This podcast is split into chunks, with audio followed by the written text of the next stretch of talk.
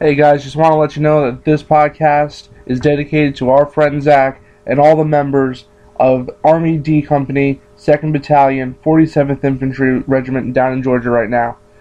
Thank you for your service, guys. Sportscast.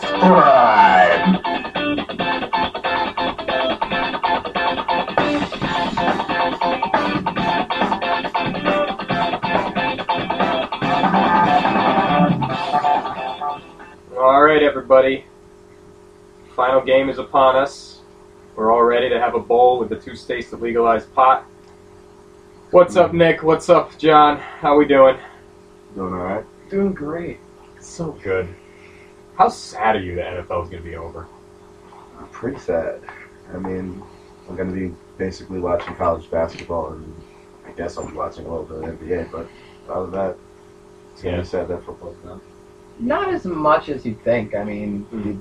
the schedule's looking great. I mean, hockey, basketball, Oh, yeah, uh, March Madness, We are getting into one of the two best times of the year, the other being around like Yeah. October. and Um, Sochi, and the World Cup this summer too. Yeah. So there, it. I'm there's a wow, there's a lot to look forward. to be honest with you, like football's the last thing on my mind right Yeah. now. I'm sitting there, I'm like, wow. Well, you know, I guess it's a good, it's good, it's good timing for the season to be over. Um, been a while. Hey, raise your hand if you even know what happened in the Pro Bowl. No, We've got no hands in the room. no Put it down, Ted. no hands in the room. Uh, sorry, we can't uh, recap. The Pro Besides Bowl. those We're ridiculous unis, I like. Oh, I didn't even see what the unis were. That would have been my most interesting uh, thing for me about the game. I think they, they. It, it, it's like if they went to the Oregon Ducks and was like, "Hey guys, can you design our uniforms for you? Thanks." Like, yeah. So like Seattle's uniforms. Yeah, pretty much. Although I really like Seattle. I like. Seattle. What, what, it's, it's a very rare case of a team that has a uniform that's like crazy like that, but I still think it looks like a professional uniform. they grew they grew on me, Seattle's. I Yeah. still kind of miss the the old school bright ass blue with the silver helmet. I I don't know, just call me nostalgic, but I don't remember it for I. I, I'd be fine with that, but they'd have to take the new updated logo. Oh, I yeah, I, didn't- exactly, I, I know. didn't, I didn't like the Seahawk that looked like it was having a stroke. I know the other one looked pathetic. You're right. Um, so, all right. We got a big game coming up. There's a lot going on. We talked about the NFC champion, NFC and AFC championship games last week. Uh, so this week, fortunate. It's one of the fortunate things about there being a two-week gap is we can focus uh, each of these last two weeks on looking backward, and then respectively this week looking forward. Um, I think this. I, a lot of people I've talked to, including those in this room, uh, are finding this a tough game to pick. I think this is a really, really good Super Bowl as far as like as far as matchups go. There's a lot of uh, there's a lot of you know issues. There's a lot of um, interesting sort of I guess legacy sort of questions. Um, you know, you've got your classic immovable object, unstoppable force thing. I don't know. What, what, what do you guys want to talk about first? How about the cold? It's gonna be the first, like the coldest game since Super Bowl six. They said you it's gonna hover around 39 degrees.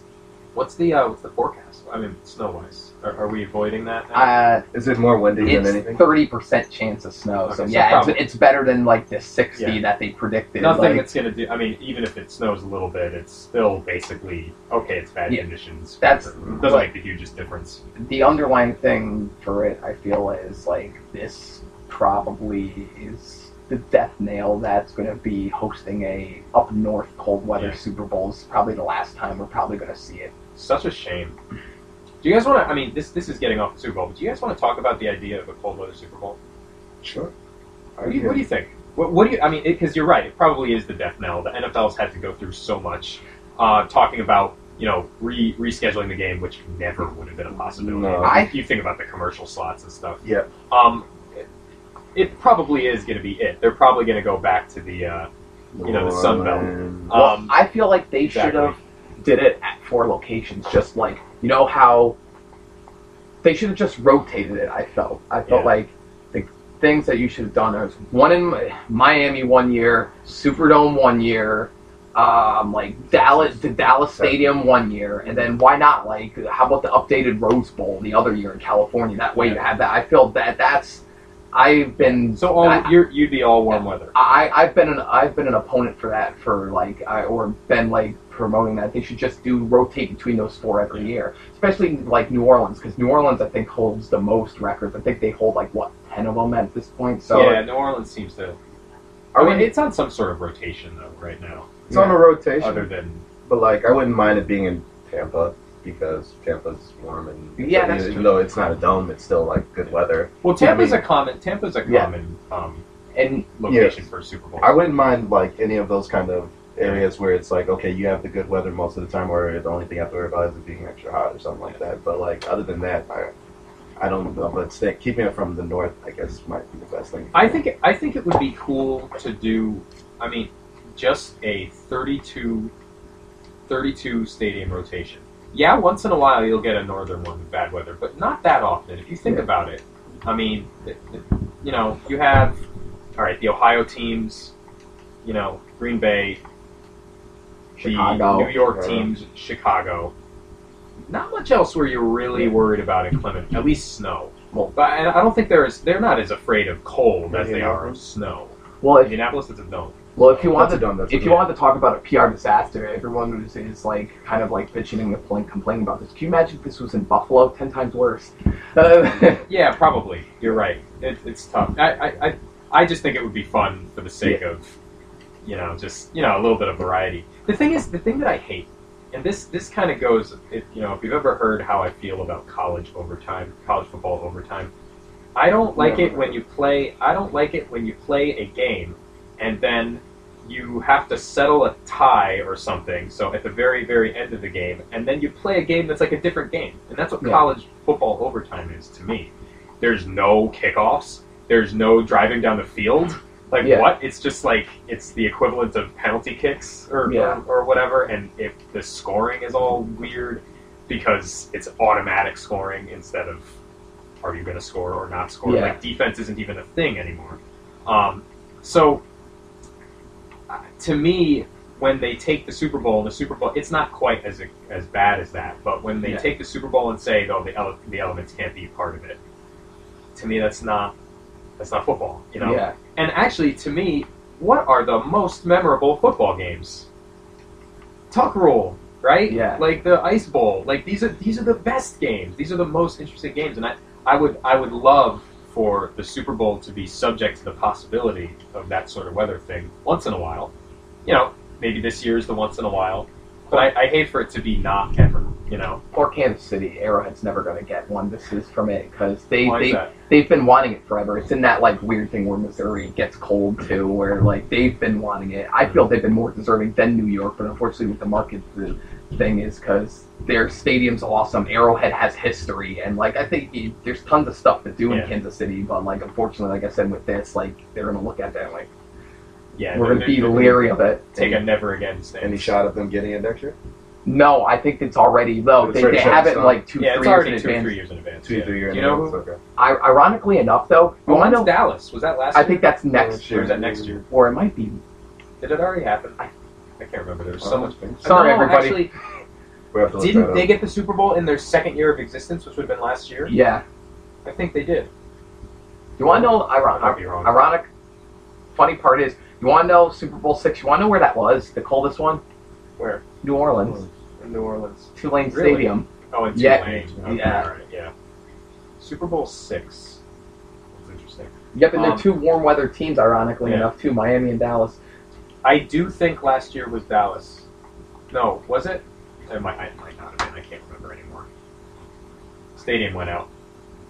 I mean, the lights went out. The house that Jerry No, that built. was- That wasn't. I That think was that was Dallas. New that wasn't Orleans. out- That was New Orleans. That was New. Orleans. That wasn't So I think next year is Dallas. Maybe next year's Dallas. Yeah. Yeah. I know it wasn't Dallas Um, last year.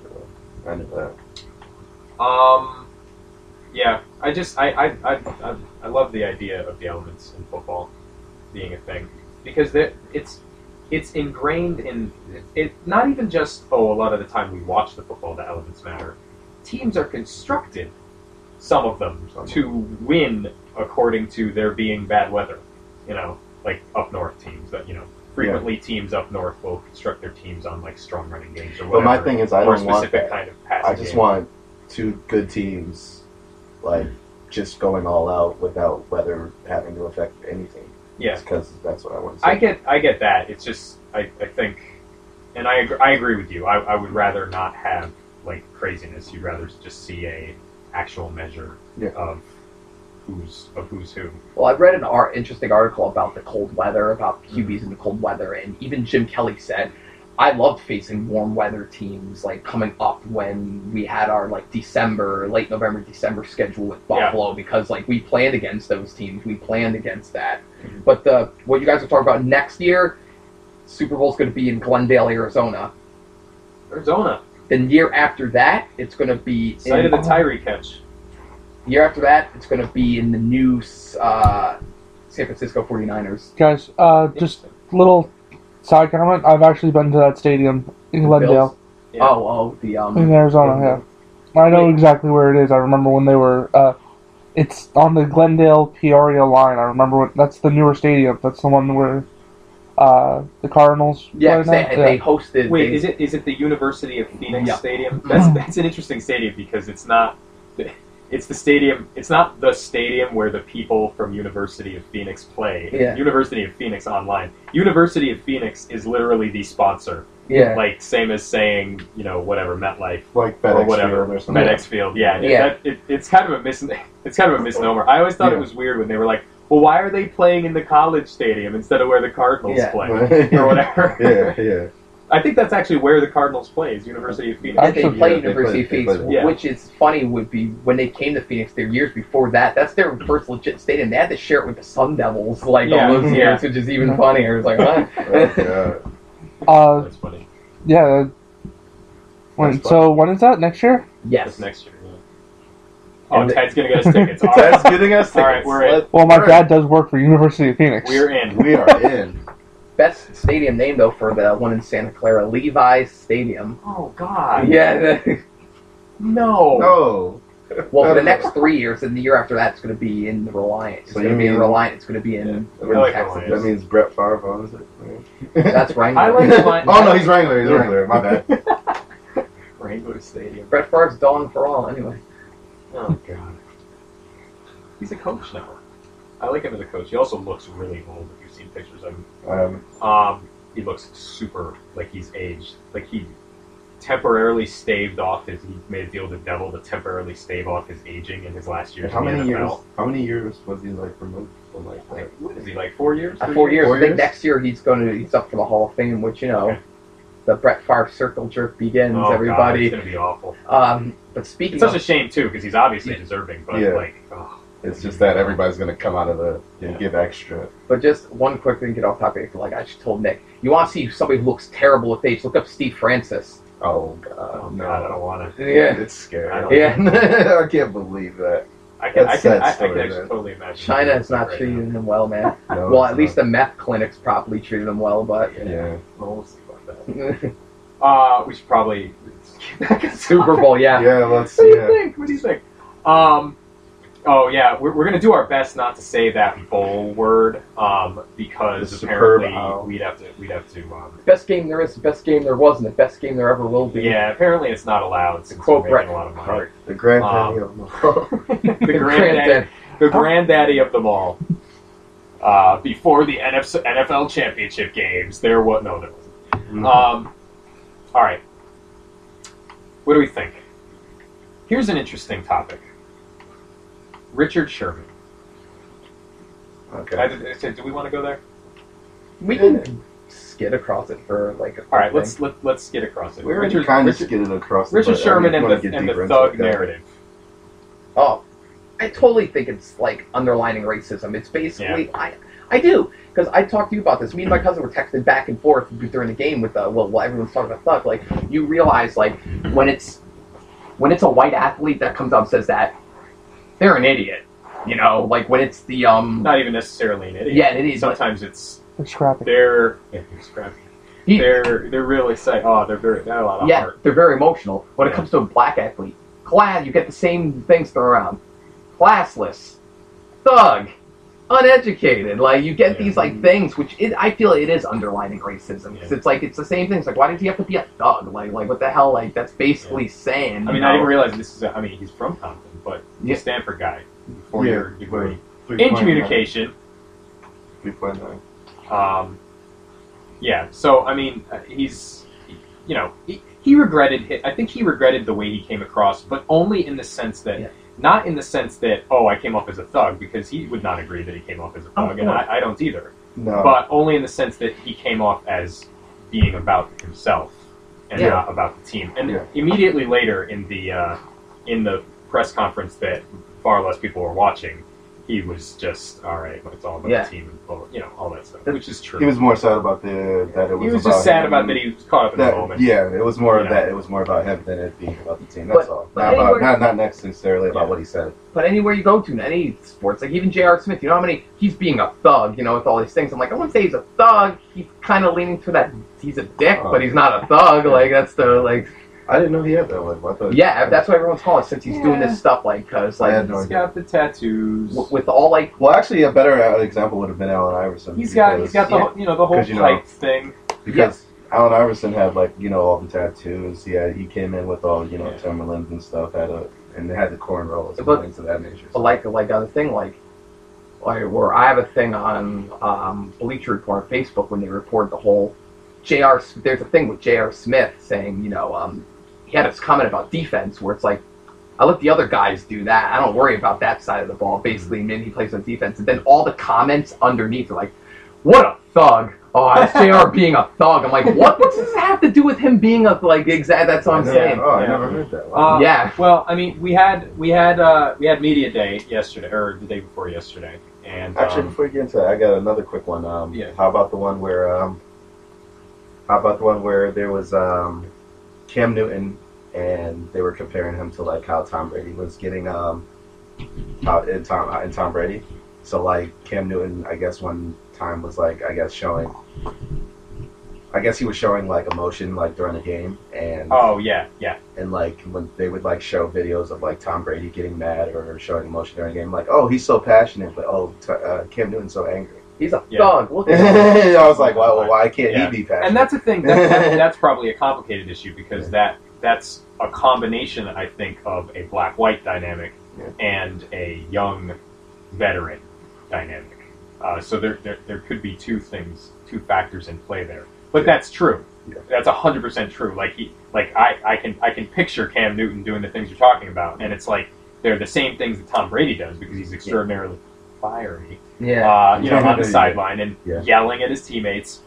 But because he has the, he generally is looked at as a leader, and Cam Newton has, or at least until this year, had yet to uh, establish that label like upon himself as of leader. And the yelling just looks like immaturity, Well, and- and Unfortunately, immaturity goes hand in hand with thuggery. oh, actually, no, I All that stuff. apologize. It was Dez Bryant. oh, Dez. It was Dez Bryant that actually they were making Oh. comparison. Well, Dez Bryant had Okay, but that yeah, Dez Bryant is extraordinarily immature. Yeah. Um, because I said with Cam Newton, unfortunately, like he's like a victim of like circumstance where it's like when he first came into the league, like there was times in which he threw temper tantrums, like when they were losing, he threw temper tantrums on like interviews and like podiums and stuff, where like you could tell he's Cam grown. Newton or Dez Bryant? oh, Cam Newton. Dez Bryant Like, did the same yeah, thing. like, like, like you could tell Cam Newton's grown as a person and he's grown as a football player, but unfortunately for some of these, let's be honest, these older journalists who are older and white, middle aged white, they still Yeah. see him as that. You know, Yeah, he, Yeah, you know what I, mean? Like, I, I, I personally think Cam Newton has done a very good job. Oh, of course. Of, Mm. I mean, been being thrown into a tough situation, we all and like not even just this year. I think throughout his career, like you're a quarterback. First of all, it's hard to be, play quarterback in the NFL. yeah. And the way he was drafted, he was drafted and said, "You're immediately the leader." hmm I mean, that's not that's not easy. And I think you know he's had very few like weird like incidents or or Yeah. times where he was really like really immature. There were t- there were times when he was like str- kind of grappling with who am I as yeah, a player? exactly. How do I act to my team? Like I'm a rookie, but I'm supposed to like be like talk down to them like a lead like a like a leader kind of thing. That's kind of a weird thing. I think he was in a tough situation. and I think he's done a great job. Exactly.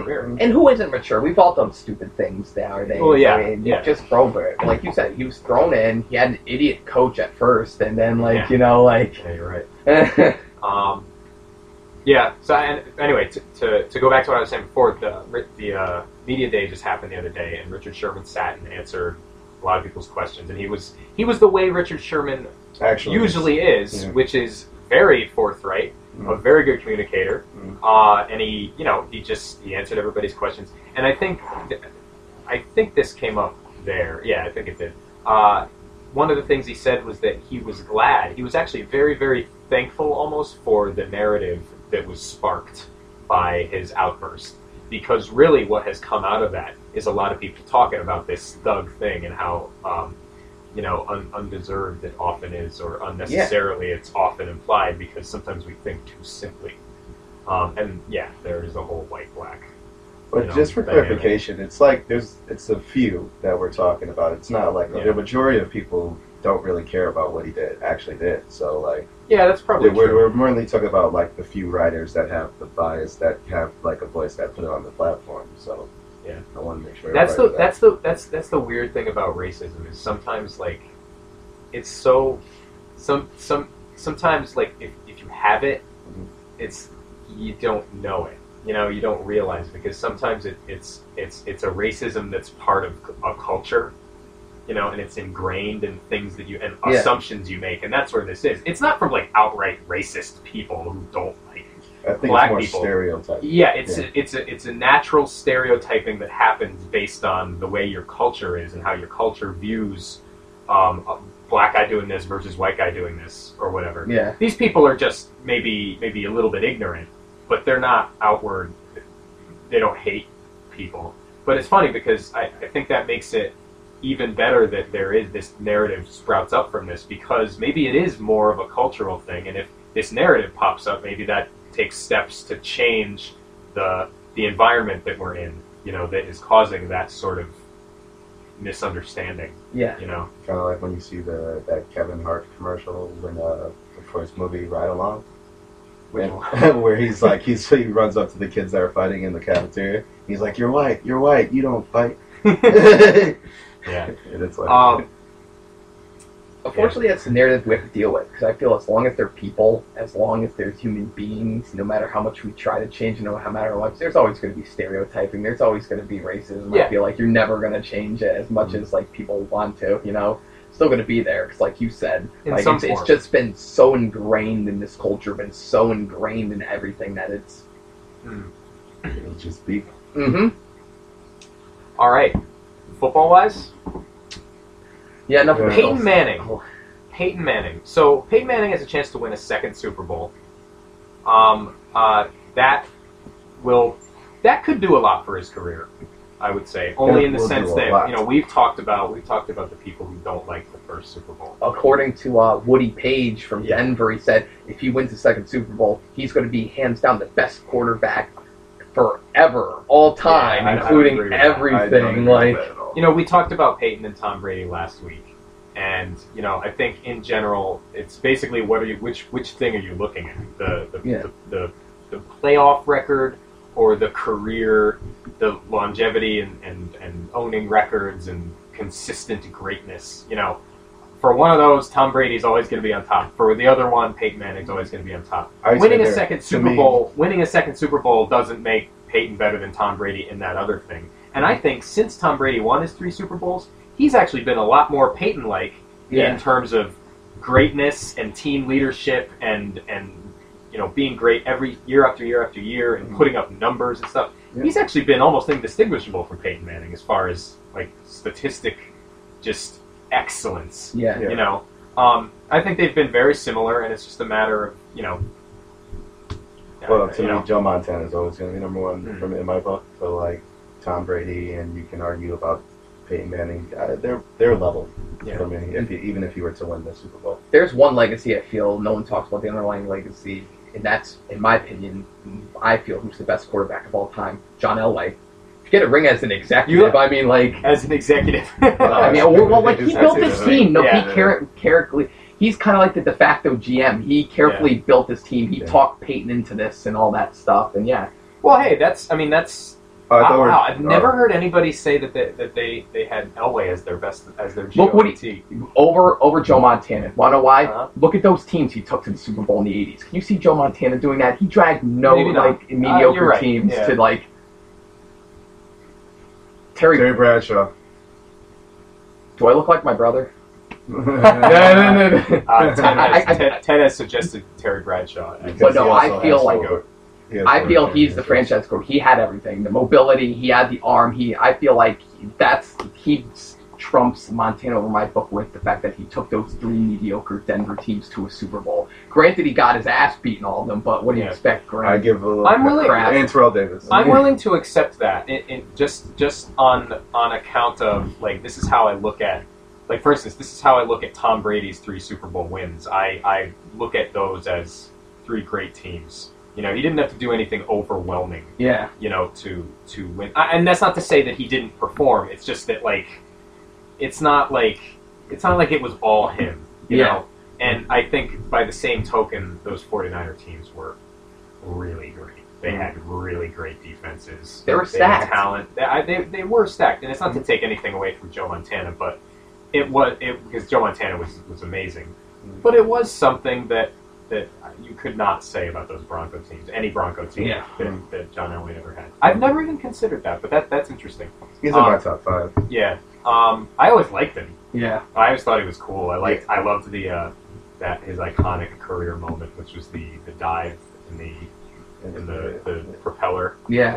where he got hit in the Super Bowl. Oh yeah. Um, that was that was pretty cool. My thing is like I just regret that not being born earlier, so I could see his like highlight in the '80s, just his thing, I would like the love- drive and all that stuff. And I would love to have watched football in the '80s instead of you know like 1991 or so. Yeah. That's when I started watching football. I, I feel sad that I missed those Niner teams because and Joe Montana. You know, like. I, I feel like I don't have a good, real good handle on. I don't understand why people say Joe Montana's great. I just kind of accept it. Mm. And yeah, it certainly looks like he's great with the four Super Bowls and stuff. You can actually look up Yeah, videos whatever. on a lot of his games. but yeah, yeah. well, yeah, I'd that's- like to do That's, it. that's even- basically what I do. even that, that's just. Yeah, I know, it's though. just- it's, it's just it's highlights. highlights, It's so it's not. It doesn't Yeah. give you the true. Yeah, doesn't Either give way. you the whole Just thing. Yeah. Not only that though, too, but like it's like you had like Elway coming into his own. You had like those giant. You had those awesome giant teams. You had those Joe Gibbs like Redskin teams, and not only that, you have, in my opinion, the best statistical quarterback ever. Freaking Dan- Dan Marino, Dan Marino, tearing yeah. tearing it up with like basically, which I think it's better than Peyton's record ever was because defenses are allowed to hit you, dirty shots, cheap Oh, shots, yeah, and kill each yeah. other. It's like yeah, like that year, '84, I think. Yeah. yeah, that year really, really. I mean, you look at you look at that year compared to what a regular quarterback year was then.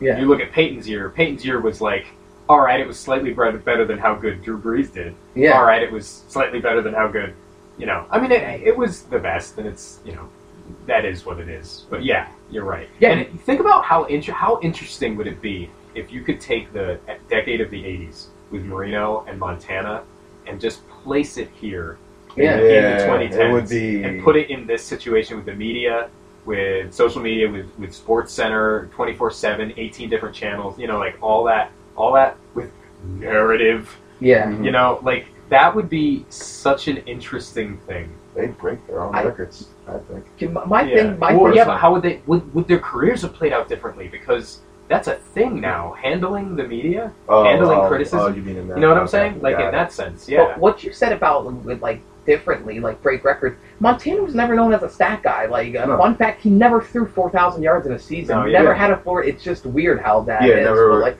Because yeah, he never required but them. it's just it's amazing. If you go back, what do you think if you're somebody from 1984 and like you've seen the season? You have to be thinking like, holy shit, this is like the best season ever. Like this Yeah, guy, yeah. like this is unreal. Like who, like you know, like who the hell? now, or Well, like back in 1984, can you imagine going back to 1984, not knowing what we knew now, like Yeah. just seeing Dan Marino put up these video game mm-hmm. numbers that are now commonplace? Can you imagine? That's why, like, with Manning, like I didn't get that same of like last year. I got that sense of accomplishment with Adrian Peterson. It's like he's gonna break it. I was into it. Like Manning, Yeah. I'm like, oh, he broke it. Congratulations. Like you know, it's like you know, it's Yeah. kind of been I, I agree because it's it mostly it's, it keeps getting broken. Oh, because the way I feel like I feel people are, are going to look at this era 10 years or 20 years from now, and it's not going to have the same statistical impact like Yeah, you look at yeah. Dan Marino's magical 84 season. Yeah. Um, all right, so we've got a couple of. I, we, we probably should go another 15 on, on football. We're at our halfway point here, and then we definitely want to hit hit the NBA. Um, into the nitty gritty of the games, though. Um, so cold weather, who's this better for? Seattle. Seattle. Yes. Do you think so? Because Denver with Well, they should be used to it, uh, honestly, because they play in Denver. But Relatively it's cold just weather. it's just relatively cold weather. But it's just that passing wise, you'd rather have a running game, and they do have a running game actually. So I guess it's not too bad. But it's Marshawn Lynch. Marshawn Lynch is going to get Yeah. like, but we know he's going to get the ball from Seattle. So I get that's the only way I see that it favors them. and according to Lala, if you could play then you could play anywhere, right? So I Okay, figure that's, that's, like, what, that- that's what she says. oh god, let's bring that back for a segue later. Um, um, yeah, I mean the, th- the thing about Seattle, I, you know, I'm I'm going back and forth here, trying to trying to pick, you know, because you have a, a team that I think is overall better, I, and I think it's hard to argue that that's not true, which is Seattle. But then you also have the better quarterback. I- you know, which, which is on the other side, and sometimes, you know, as we've talked about in the past, sometimes the better quarterback trumps the better everything else. Um, Well, this was actually easy for me. Yeah. Seattle.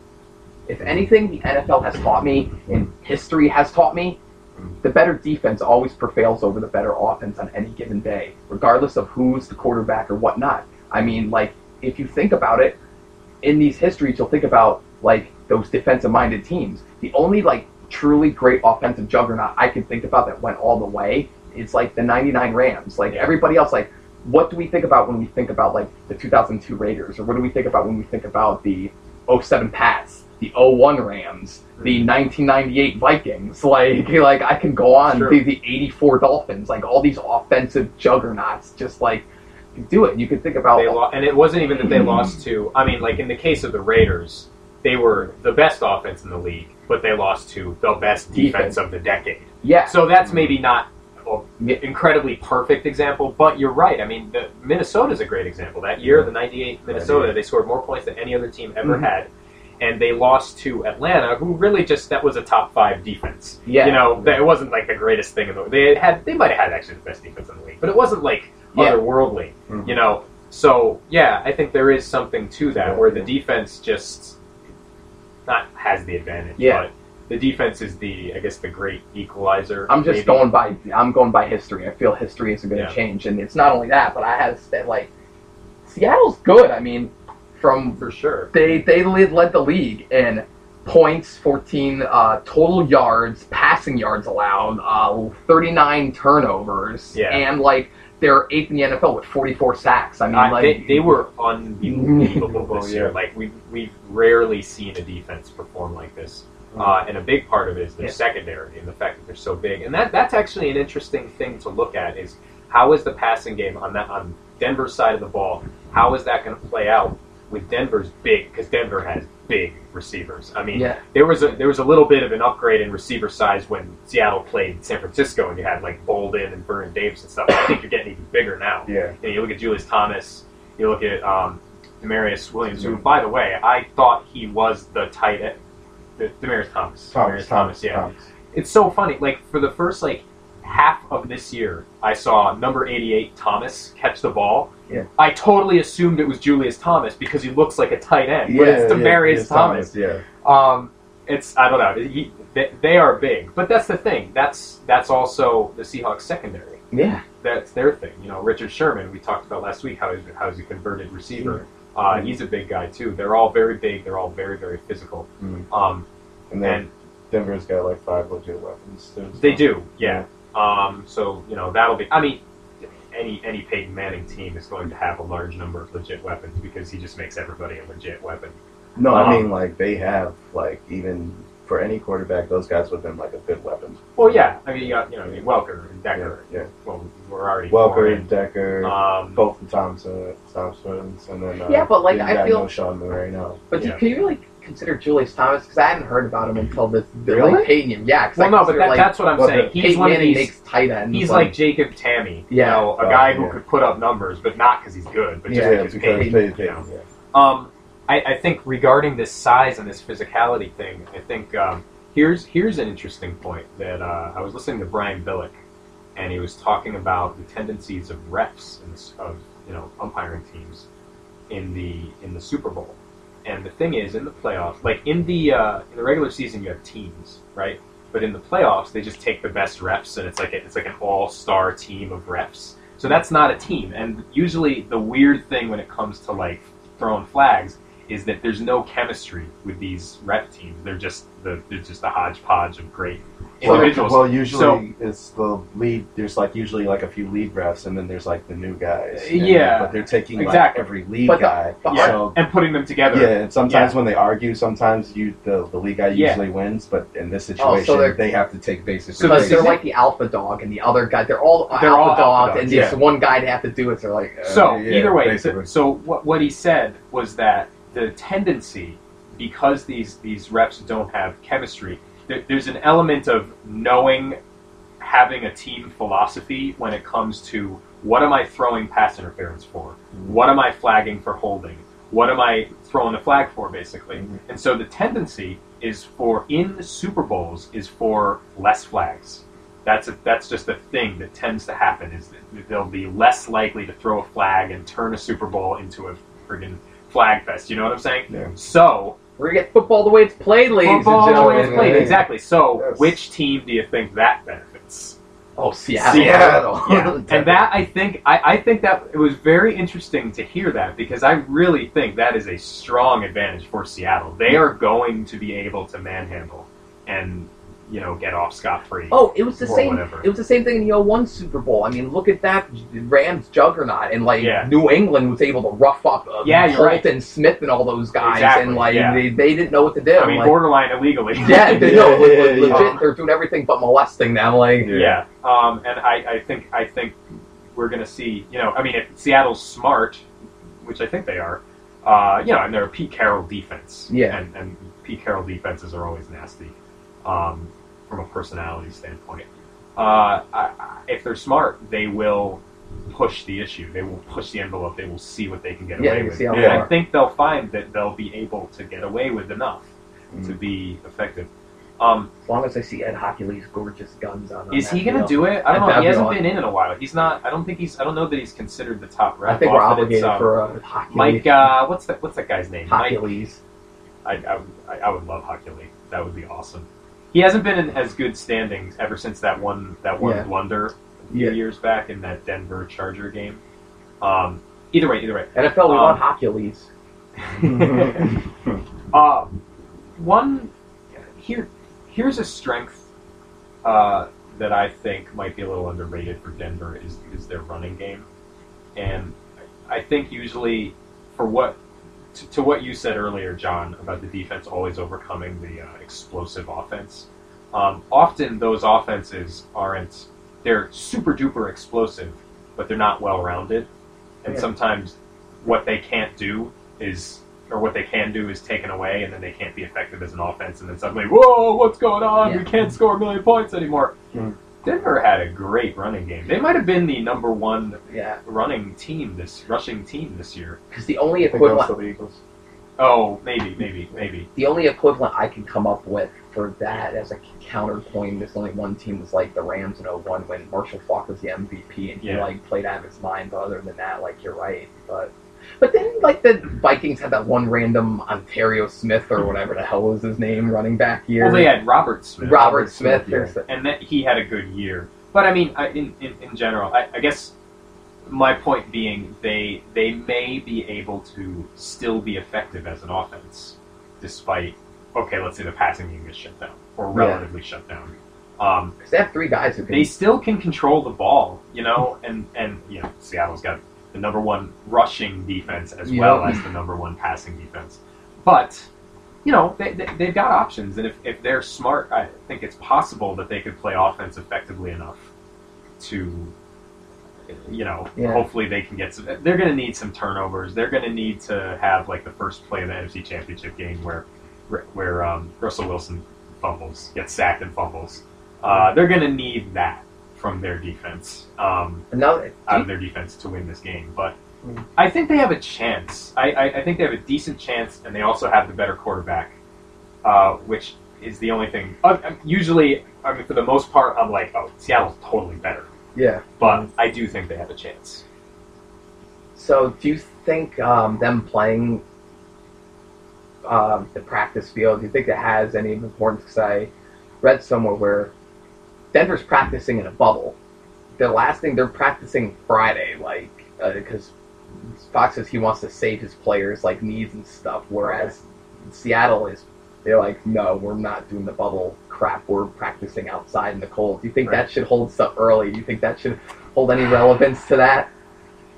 Yeah, it doesn't seem to bode well. Uh, doesn't seem to bode well for Denver. Um, that's um, Fox is what do they saving call his that? players. That's he said he's not practicing like the last like three days. He's been practicing a bubble. He's finally doing it for like the last two days, like the Friday and Saturday's practice. Whereas Pete Carroll's like, nope, enough of this BS and noise. We're going right out on the field, Yeah. outside in the elements, all you know, for uh, to a practice. certain extent, I think there's. Uh, I don't. I don't know that I that I necessarily believe this, but I, yeah, have you ever heard of the concept of the football gods?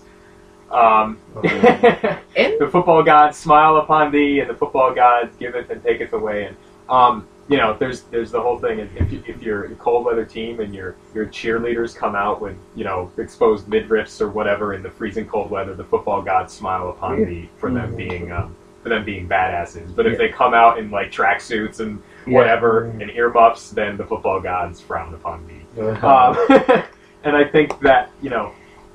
It, do- it can't bode well. and Seattle. One team's going to be prepared, the other team's not going to be prepared. and Seattle played there before earlier when they beat the Giants 23-0. Yeah. Did, did Denver play also there too? But They did. okay, so all right, that point's mute. um, yeah, I don't know. I, do, do you want do you, want- you want to go with picks? We got a few more minutes. yeah. Picks. Head on over. Well, he said Seattle already. So. Yeah. All right, so yeah, let's go. Let's go score. I'm going with history. Let's Um, go score. Score is always more fun. Yeah. 17-23. All right, so 23-17 Seattle. Yeah. All right. Nick, are you ready? I am. Uh, I'm feeling probably actually go. This is probably my heart speaking more than my head because my head says Seattle, my heart says Denver. Uh, The football gods will, will smile upon you. Will it? Speak with your heart. Fine. I'm gonna go Denver. Opposite score of what you get. Yeah. Uh, 71-32. No. No, 23. 23-17. That would Um, be That, that would be ridiculous. That would be absolutely ridiculous. Ridiculous. Count Chocula. Defense Um, does not matter. Thank you, Mike, for buying onto that bait. I was Yeah, hoping no, you'd no do. problem, no problem. Always about the Frank Caliendo and Jim Rome impersonations. Um, all right, I'm gonna go. I'm gonna go Seattle, and we are gonna say 2017. I'm going 2017. The most common football score, by the way, 20 to seven. Mm. Little known fact, and I don't, I don't know the actual statistic on here, but you know, every possible score has a percentage of the time that it happens. Yeah. Uh, so you know, something like uh, 31 7 7 or something like that. That happens 1.5 percent of the time. Uh, So 20 to 17 as a final score occurs, you know, like 3.3 percent of the time, and that's that's the most common score to guess. So that's why I'm going with 2017 Seattle. Um, all right, so two Seattles, one Denver. That's the that's the way to go because at least for us, because now we know that it's not the opposite of what we all said isn't going to happen, Mhm. uh, which is usually how it goes. Um, we're all real excited. Real quickly, what are you, what are you guys doing for Super Bowl Sunday? I don't know. Going yet. anywhere? I don't know yet. thing? I don't know yet. Yeah, I mean, I'm heading to my friend's I'm house. I'm open for ideas, but I, I don't know yet. Yeah. Um, would you go out, or are you, you trying to do a? I would. yeah. You got to do a couch thing. Yeah. It's the Super Bowl. I don't. know. I don't know. I thought that would spark more I don't discussion than it did. No, no, you, I- I'll bite. You're absolutely right. You, um, I feel like just because with the fact like bars and drinks and all stuff, yeah, you have to just curl up with a nice 12 pack and Mm, Yeah, food and man, stuff. yeah. Yeah, you That's can't go wrong about. with that. Can't watch all the with watch all the uh, the pregame nonsense. I feel it's it's different as opposed to like the World Cup where you have to go to a pub like to like Yeah. uh, where we're from like an Analythi's or an O'Toole's or something or a Christie's and watch a game. Whereas someone like this and even like I feel the Super Bowl and March Madness is a huge example of this. You don't go to bars watching the games. You just sit at home with a bunch of friends drinking beers and watching the March Yeah. Madness games, like And, cussing you out know, that your bracket's failing before it. your eyes. So. yeah. yeah, eat a bunch of wings. You know, Mhm. go just just hit up that toilet during Bruno Mars, and uh, Yep. and we're good. Hey, All go, right. Mike, there's a conversation. There was a little conversation. That's what you wanted. Yeah. Um, okay, uh, we're gonna switch. We've got uh, somewhere between ten and fifteen minutes left. We want to hit NBA real quick because we will probably not have time for it for a few weeks. We got a lot of things coming up here, as we as we stated early in the podcast. Um, a lot going on in the month of February and March. Um, so let, let's just take a look at the standings right now. We can do like a recap compared to like where we were earlier on in the year when we were just making faces looking at the East standings. Um, the Eastern Conference has done pretty well for itself, itself lately. As of late. Yeah. Like you said, we went off camera. Like it went from utter crap to just crap. just crap, just crap. It's still crap, but there are current, currently five teams above 500 and seven teams who you could reasonably see finishing above 500. And if that happened, seven teams above 500, that's honestly just an average year for the East. Yeah. Mhm. Seven out of the eight playoff teams above 500. Um, so since uh, obviously Indiana and Miami are there, but Toronto is still going strong. Yeah. Uh, just They Making- ridded Rudy Gay, man. It was like the curse oh of Gay. god, yeah, the curse of Rudy Gay, lending credence to that idea, by the way, because they now suddenly, you know, like I think we mentioned earlier, you know, you got guys like Valanciunas and, and guys who can finally like Play. basketball. Yeah. Um, they have a decent team. I forgot their record. I know they're awesome. They're awesome without him. I think Sacramento's just 500 with Gay in their lineup. Yeah, well, were they Sacramento's before that? actually actually Sac- the same or? Sacramento has not improved at all. Um, they're now the well, they're the worst team in the, in the West now. Um, Oh. Yeah, no, I mean, it, it didn't really matter because him going to Sacramento never made any sense, uh, at least from their standpoint. But Atlanta's still holding strong. They're they're just over 500. And they lost Chi- Horford for the year, too, which is. Yeah. and Yeah. but they've still been good. yeah, Yeah, I mean, they've still been decent anyway. Decent, yeah. Um, yeah, uh, Chicago Bulls. Just above 500. are over 500 now. They were way they were way under before, and they have once again lost Derrick Rose. Like in the last couple months or so, they've lost Derrick Rose. No. Jimmy Butler was out for a, a large Oh. period of time. No dang. No goodbye, Luol Deng. They Mhm. still continue to win. He's my coach of the year, Oh kids. my goodness! Mhm. He's. You can make the case that him and Popovich are like 1A and 1B right now. So Yeah. I would say, like, he was my second, where Pop is always my one, but you can make the case that 1A, 1B, because the fact that he's doing this with this depleted roster, I mean, like, Yeah.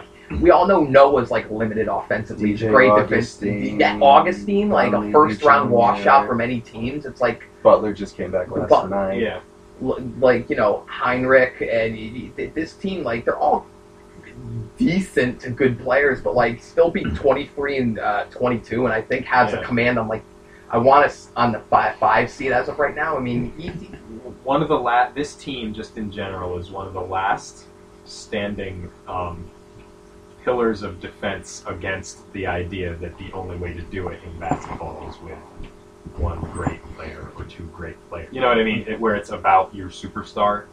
It- one of the last, uh, you know, teams still holding strong to the philosophy that team basketball matters. yeah. Um, Well, that's why you gotta like him. I find it funny too. I think it's kind of undermining the front office because I, because like I told you guys off camera, I think Paxson's thing was, well, Rose is gone. Let's just have a rebuilding year. Hopefully, we can get like a good lottery pick at it. Yeah, so let's trade yeah. away Deng, and which happened to be one of Thibs' favorite players. I think Thibs like, uh, uh, all right, I'll, I'll give you rebuild. I think he's just doing it to spite them with uh, like, I'm gonna, I'm going to make this a playoff team, whether And you I- like it or I- not. and I, like, I, like I said, I agree with that philosophy. I think they should do that. I don't like I don't like the, the, the karma that gets around you when, Oh, you're, I- when you're tanking. You know, I agree, especially basketball gods. especially if you develop young players too. Young players will take that and develop bad habits from it too. That's Like, I- true. yeah. Actually, so- that's a hugely That's a good huge point. point, Yeah. Um, yeah. Young players, bad habits. You know, developing matters. Development matters in the NBA. Boogie Cousins. Boogie Um, Cousins, exactly. Oh, that poor guy.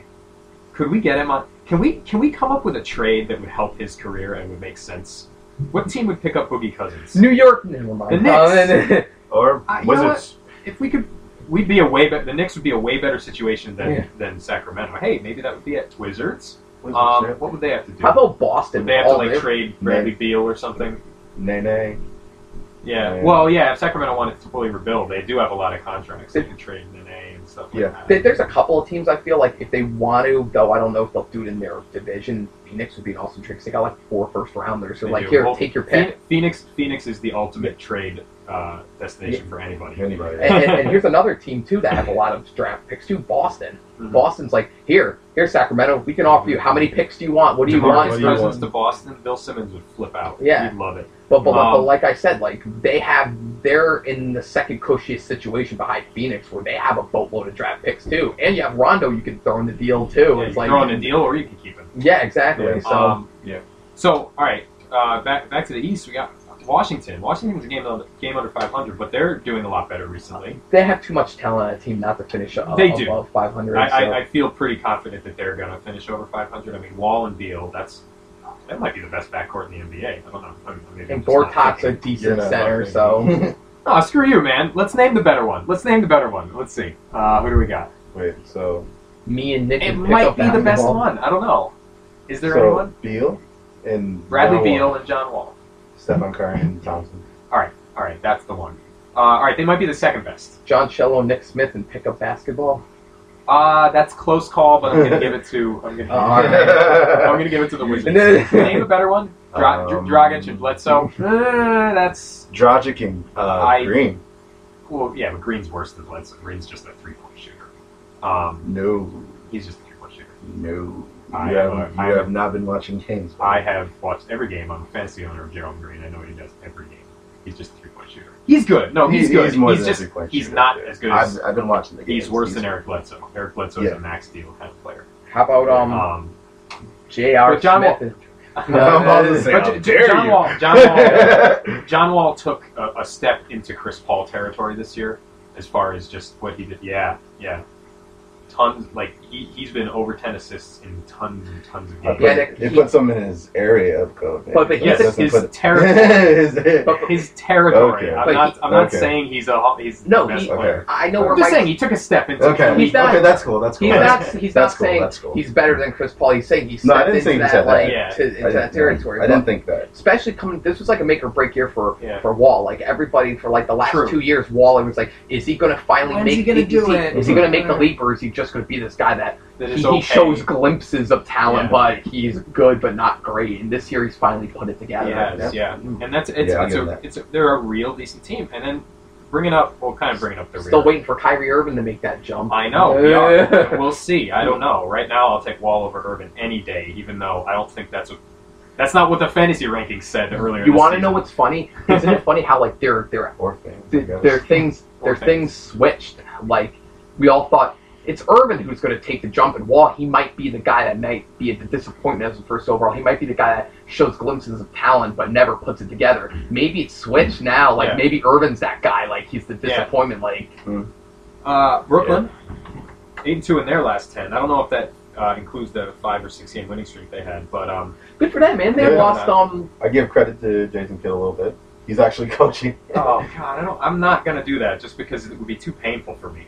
He, But- he, he's actually coaching. I, I, Uh, it's, they, they're coming together. they're coming they, together. They, they they probably will be a lot better. Than I mean, we were getting on them for doing bad, so I gotta give it to them for doing good. Yeah. Well, So, speaking that's of, fair. they lost their top guy with blocks and points. Like Brook Lopez, Lopez led the not. team in like points with twenty, and he's He's gone for the year. So it's tough. I um my thing is the rebounding's an issue because Garnett leads them with like just a, a little over six. Oh wow. Yeah, it's like six point nine, so that's kind of an issue. Yeah. Unless- Yeah, I mean, every, every, everyone else in the East is pretty much in tank mode. I mean, needs Milwaukee, Milwaukee has grabbed hold of that number one lottery spot. thanks, guys. Uh, That's what they wanted. One thing with I think I can take credit for is I did not include Miami, or uh, excuse me, Milwaukee Right. in my seeding for the playoffs. Well, I think here's I had them out. Someone had them in. don't I had them in. You had them in. I had them in. their I think I did too. because like well, that's the talk what you talked about, Nick. It's the When fans s- that wanted it. The owner and the GM didn't. They wanted. They were like, "Oh, we could just coast, get the forty to forty-two wins in the eight seed." This is not what they planned. This is Mm. worst case scenario. Hmm. Yeah. Well, congratulations, Milwaukee. If their fans are good enough, I'm glad. At least they can land somebody. Yep, Yeah. yep. Uh, over over in the West, uh, Golden State's finally coming on, which I think we all knew that they would. They're, yeah, it uh, was just a rough. It was a rough start. It was a little bit of a rough start. Start. They had some injuries, but they they real they're a really really strong team. And getting Jordan Crawford does really help them because they did not have that Jarrett Jack coming Uh, up. and now I think. Oh, by the way, great move by the Celtics. By the way, just having Jordan Crawford in, inflating his value in a bunch course. of kind of meaningless games, and then just turn it, flipping him, Flipping them, yeah. flipping him for whatever they. I don't know what they got, but they got picks to add to their uh, stable Yeah. of picks. You know, it's another team. Um, I feel that could be a sleeper. Memphis. Now they're finally getting Marc Gasol back from injury. Like That's big. um, Mike Conley, I feel is an underrated point guard. He did the best job he could, and he did a good job keeping that team afloat. Like they like when we talk about young point guards in the league, I'm surprised no one ever mentions Conley. I think he's like an underrated player. He really is. He plays in a system where he cannot possibly look that good, Yeah, but he, he really does a good job. I put him in my They top- they would they would take him Yeah. any day, you know, because they know. I'd be my. He's in my top ten point guard range right now. I'd Yeah. I'd slot him in there. I mean, he, he's Um, currently the better Ohio State product in that draft after Greg Oden. Yeah. the uh, the uh, the big the big thing, as you said, Nick, is Marc Gasol. Marc Gasol is the absolute. Or sorry, did you say that? yeah, Nick, you should have owned up to it, man. um, sorry. Um, is We're being Marc recorded. Gasol, Gasol is absolutely the linchpin of that I would have defense, and that that that defense is immediately going to go back. I mean, they, they, they have not been good without him this year.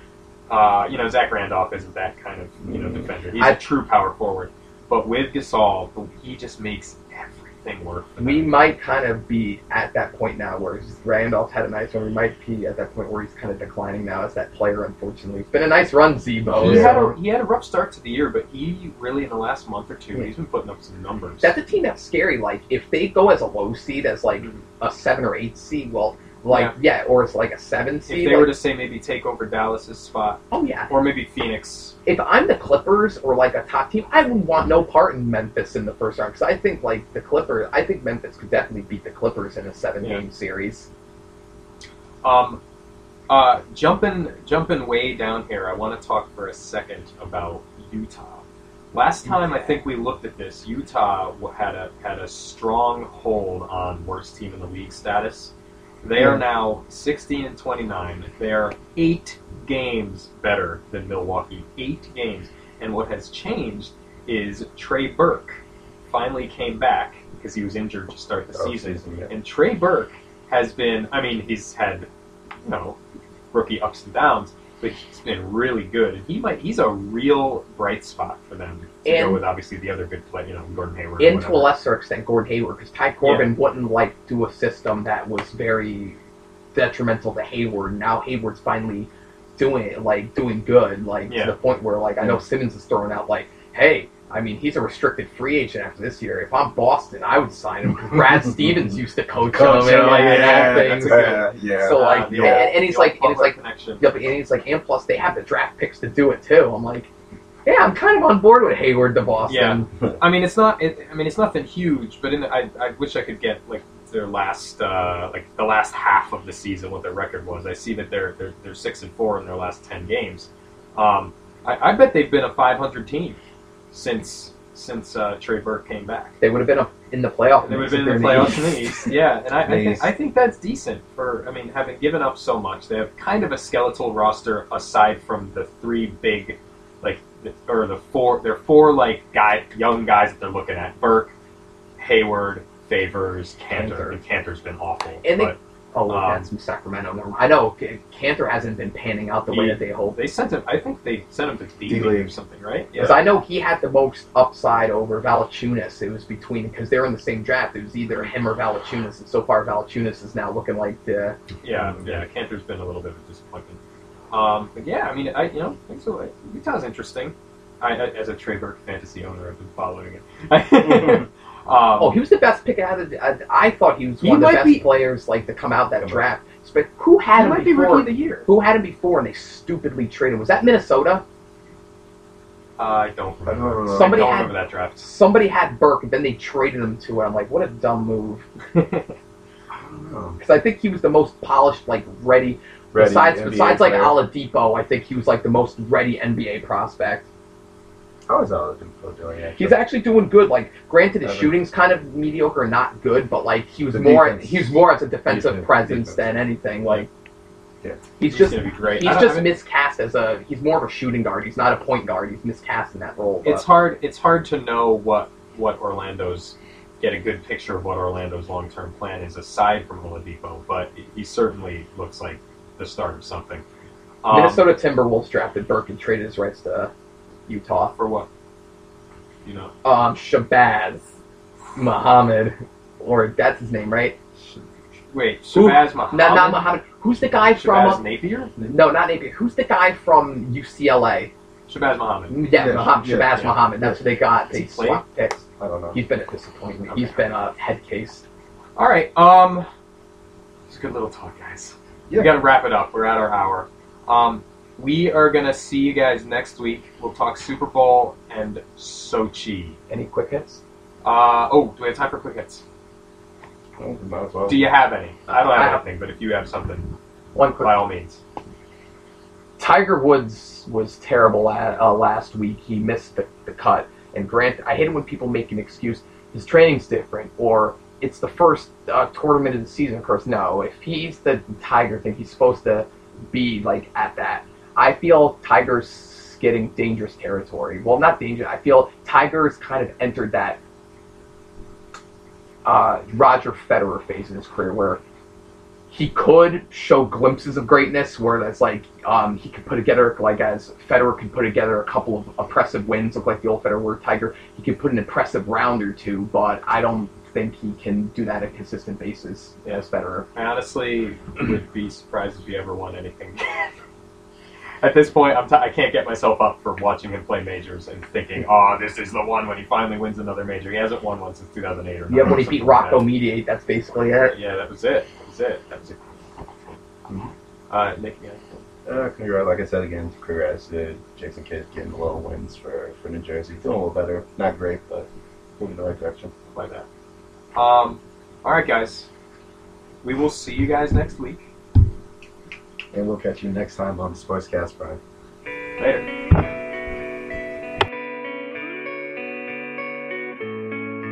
You've just listened to a Hollywood Works Network podcast.